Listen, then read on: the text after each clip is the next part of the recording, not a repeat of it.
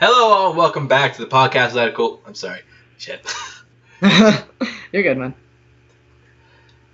Hello, and welcome back to the PWCA, the podcast That cool acronym. I'm Chance Ellison, And I am Robert Parker. and this is the show. This is the podcast on whatever you're listening to. We're all Phineas and Ferb all the time. We're knocking out every single one of their episodes, every single invention, every single inator, every single misattempt to bust the boys. We're all right here, and we're on episode what is it seven? Something like that. Uh, broadcast number eight. Oh, okay. Well, either either. Oh no, you're right. It is eight. The last one was seven. We're on episode uh seven. I robots Mm-hmm. because I got to admit I gravitated a little bit to this episode because I actually do like the movie with Will Smith. Oh, I don't hate it either, so I don't blame you at all for this one. Uh, you want me to just hop right in? Yeah, just hop right in. So what's what's the plan for today? Sure. So the boys start this sh- this episode uh, sitting under their classic tree in their backyard, uh, with dozens and dozens of blueprints and schematics all around them, trying to figure out what they're going to do today. Uh, they have so many options, uh, so there's just so much that they wanted to do. And then suddenly, in front of Phineas, one single leaf falls from the tree, and Phineas uh, takes this to heart and says, "Well, summer doesn't last forever, and we've got too many plans for just the two of us." Uh, so Phineas gets the brilliant idea uh, to, and Ferb hands him the plans so that they can create clones. Which they I, which I, to. I will say this is the only time where they know like summer can't last forever, but like you watch the entire the show, you're like, no, that's not. no, it definitely. That's a lie. Yeah, the, the opening of the show says there's 104 days of summer vacation, and there's over 200 segments of this show. So exactly like summer can't last forever. Boy, yes, it can. Yeah. Um, For you, for you, I'm surprised. I'm, I'm Yeah, yeah, right. Uh, so yeah, Phineas and Ferb decide to make robot uh, android versions of themselves so that they can get through all of their projects quicker. They call them Phinedroids and Ferbots. Uh, so they create uh, Phinedroids and Ferbots to do all of their tasks. There is a song, which is of course. Um, uh, I think it's just called "We're Phinedroids and Ferbots." Yeah, it's, it's like a, Um, like a tech, like a techno sound with. Yeah, it's like- what's ever here to say. Exactly, yeah. Uh, they uh, so they create the Phinedroids and Ferbots. There's a funny scene where they're in their garage and there's this gigantic, something like out of a fly, uh, like huge steampunk contraption, and then they th- the episode makes you believe that that is the cloning machine, and then it turns out it's just like this little small tiny machine over there where you just put a picture next to it, and then it clones that person completely. Uh, so yeah, they create the Phinedroids and Ferbots. An army of them marches out of the machine. They sing a little like techno song about which, how they're fin- which I like. I like the aesthetic of the robots because like they feel they feel homemade. Yeah, they do. They look. It's like they have physical light bulbs like for eyes, and they're just like they're very clearly robots. The Phinedroids and Ferbots. Um, Yeah, their, their, and then nose, their noses are oil cans. They, they feel like Yeah, very, exactly. They feel like very like a child made this. Oh, for sure. Um, so yeah, after the cool techno song, uh, they there are two buttons on the remote that controls the Phinedroids and Ferbots: work and dance. They press the dance one as soon as they out sing their song, and then they press the work button, and the Fin- Phinedroids and Ferbots grab some blueprints and get to work, which is where we can probably transition to Perry and Doof's plot. Oh no, hundred percent. So this is the one where. oh, hold on, trying trying to think of the trap. I think the trap is isn't like.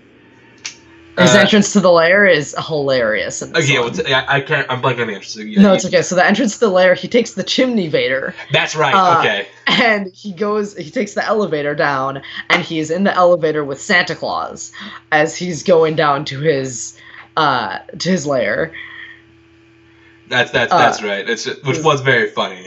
which is hilarious especially because it comes back later in the episode um I, I do love the way it comes back. yeah it comes back hilariously um but yeah perry goes into his lair gets his assignment from monogram and he's off So uh, we cut back to the plot. Is this one where he's trapped in like a hut of bricks?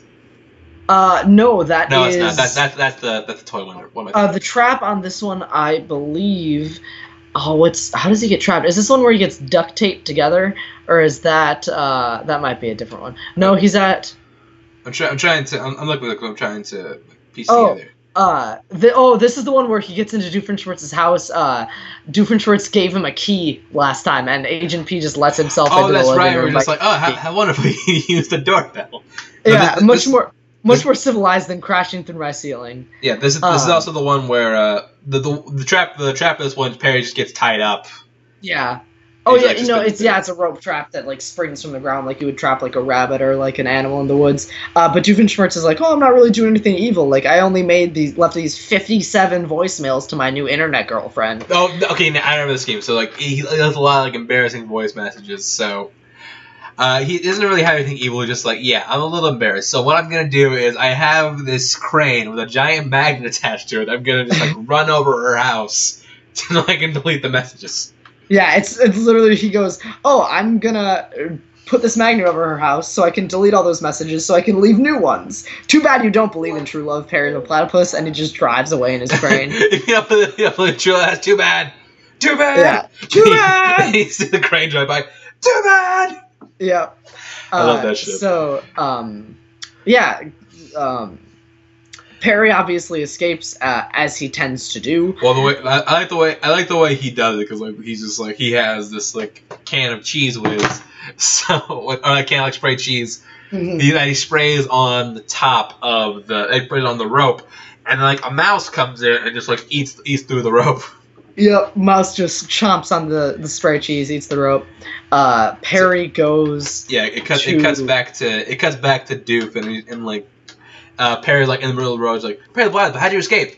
It was the mouse, wasn't it? Exactly, yeah. Um, so uh, there's a, a funny a funny uh, line there. Doof is like threatening to drop the magnet on Perry, and he goes as a er, he goes, "I will drop this magnet on you if you don't move." Uh, and Perry doesn't move, so Doof just goes, "Well, as the lazy tailor would say, suit yourself." Um, and they like that line. uh, and uh, there He's, a little bit he's about to drop it, and then uh, thing we said earlier, Santa Claus comes back. Yep. Santa drives over or flies over on his sleigh, uh, takes the magnet, and Doof just goes, "It's the middle of July. What are you doing here?" it's, just, like so. I, I guess we finally have a timetable for this show. It's the first season takes place in the middle of July. Yep. He's, it's the middle of July. I'm on a summer run. Yeah, Farewell, Perry the Platypus. It's it's so funny Um, that like I guess Santa in this world has like summer runs, which I mean it does.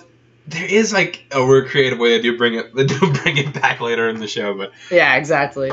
Um, cutting back to the boys' uh, plot for a minute, Candace goes outside because she sees two Phineases outside and sees just the army of robots. Screams. Turns out they have a panic room in their house. Candace retreats to the panic room where there's just like a stuffed animal waiting for her. She calls her oh, mom. Goes, Mr. Megan's yeah, Mr. Miggins. She's like, I'm in the panic room, and there's Phineas and uh, and robots and Ferb and, and ro- robots, and like just is freaking out in their panic room. Um, Yeah. and then the Phinedroids and Ferbots. Uh, Well, she was, actually, she was said before that, so they completed all the work that all the blueprints Yeah. they were working at the beginning of the show. exactly. I think it was like so, I think it was like a tunnel to the center of the earth was one, which funny enough Yeah, they, um, they could have taken notes from Doof from the last episode. yeah, a microscopic zoo. On like the, the head of the pin, yeah, all, uh, all the, the invisibility ray. Uh, yeah, all this kind of stuff. Which Um, look, they're looking at it just like, man, that must those must have been fun to build. Yeah, that's that's the big thing from Phineas is like, man, you know, it was a lot of fun to do this, or it was. We finally got all these projects done, but like we didn't have fun doing them. Somebody else did. The, Uh, that, that, like the joy for them is like in making the stuff, not actually using it. Yes, for sure. Um, And th- and then like you see like one like one come up in a hover chair, like hover chair. We were gonna do that next week. yeah, exactly. So. Oh oh uh, no. Oh no, they're evolving. They're doing all these things that we were gonna do. They made their own off- overpriced coffee franchise. That's so that is 90s. so 90s. like no no the coffee's making them go haywire. That was having Yeah, the- falling asleep. Poor guy. Poor guy. Uh, I I think that part is really funny. Just like when they make their coffee franchise, that is so nice, and there's the guy tro- having trouble falling asleep. But yeah, Yeah. um, And, and they're like, you know what? That's it. We're, sh- we're shutting you down.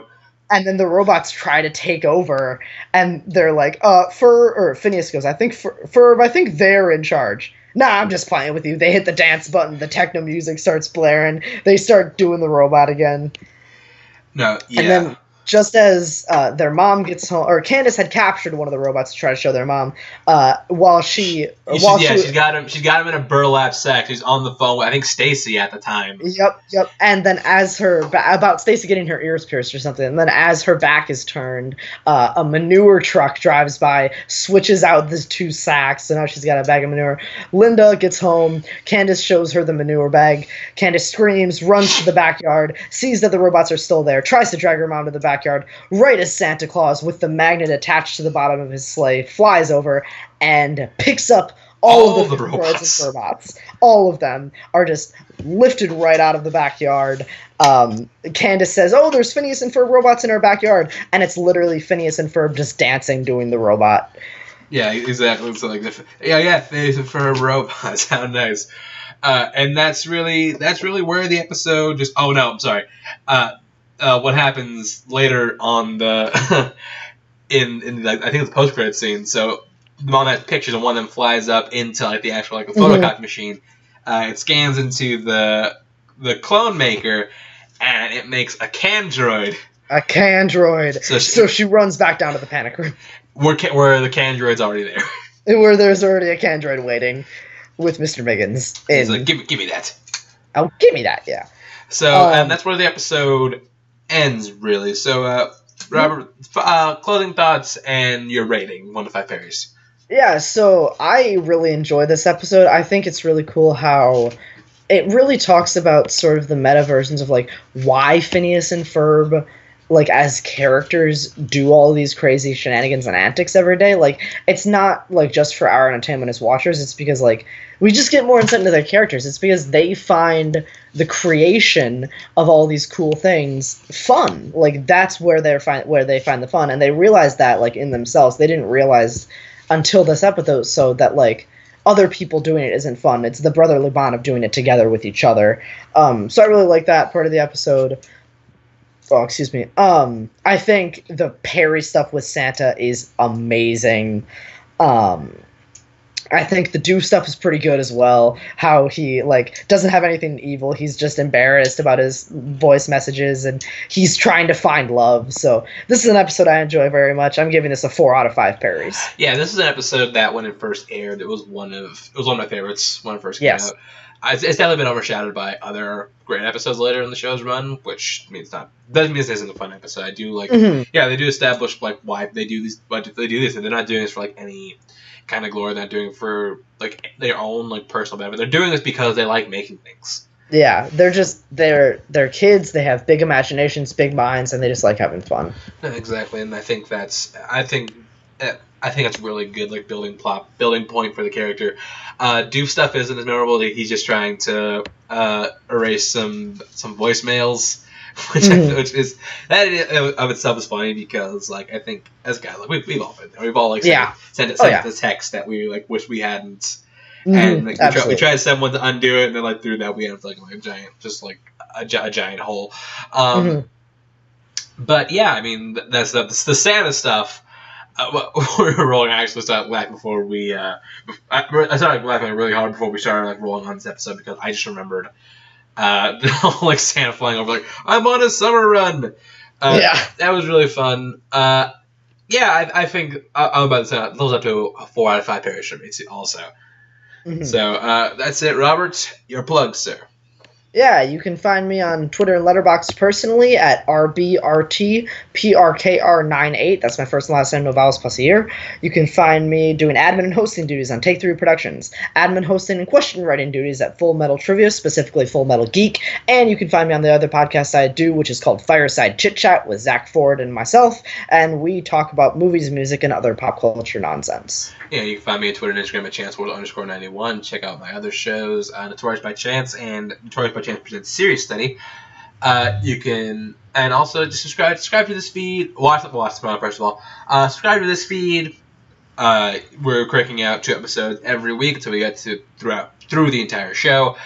Uh, I and next week we have we have some really fun one next week. So subscribe uh, so that way you don't miss a thing. We are on pretty much every platform podcast is found. So uh, I'm Chance. That's Robert, and we will see you next time. Bye.